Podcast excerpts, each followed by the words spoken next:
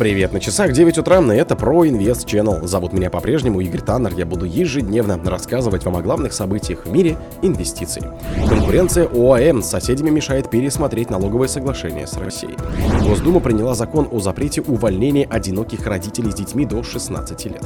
Власти предупредили об отсутствии ЛТФ в Псковской области несколько ночей подряд. В 10 регионах России зафиксировали самую напряженную экологическую ситуацию. Миноборнауки предложила разделить магистратуру на профессиональную и исследовательскую.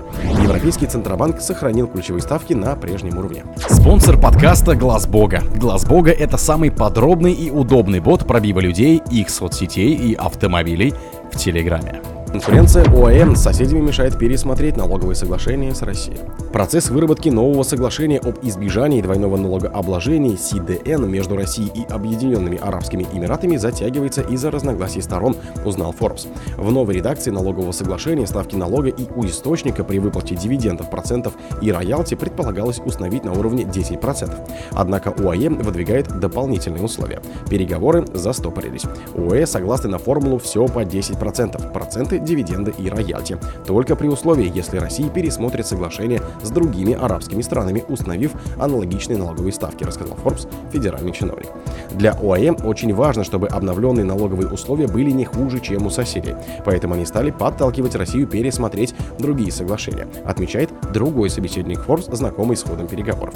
Российская сторона концептуально не согласна с предложением ОАЭ пересмотреть налоговые соглашения с другими арабскими государствами, говорит федеральный чиновник. При этом от планов заключить новое соглашение с ОАЭ Россия не отказывается. Переговоры продолжаются, добавил он. Госдума приняла закон о запрете увольнения одиноких родителей с детьми до 16 лет. Госдума приняла закон о запрете увольнять одинокого родителя с ребенком до 16 лет.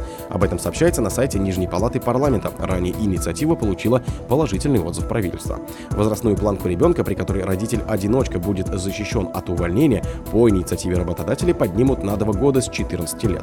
Автор инициативы, председатель Комитета Госдумы по социальной политике Ярослав Нилов. Изменения внесут статью 261 Трудового кодекса «Гарантии беременной женщине и лицам семейными обязанностями при расторжении трудового договора». Дети до 16 лет еще нуждаются в помощи. В такой ситуации увольнение мамы, которая одна растит ребенка, может оставить семью без средств к существованию. Мы должны защитить одиноких родителей, а работодатели понимать свою ответственность, заявил председатель Госдумы Вячеслав Володин. Авторы инициативы ранее объяснили, что дети в основном получают основное общее образование к 16 годам, поэтому воспитывающие их лица нуждаются в дополнительной защите государства. Власти предупредили об отсутствии LTE в Псковской области несколько ночей подряд.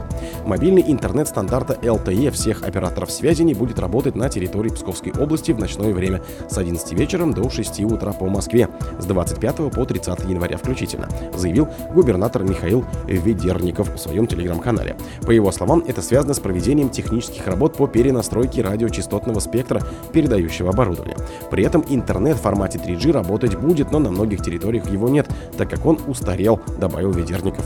В частности, по ночам будет сложно вызывать такси по мобильным приложениям и пользоваться банкоматами, говорит своего сообщения. МТС, Вимпелком, это бренд Билайна, Мегафон, Теле2, Ростелеком и Роскомнадзор отказались от комментариев Forbes. В 10 регионах России зафиксировали самую напряженную экологическую ситуацию.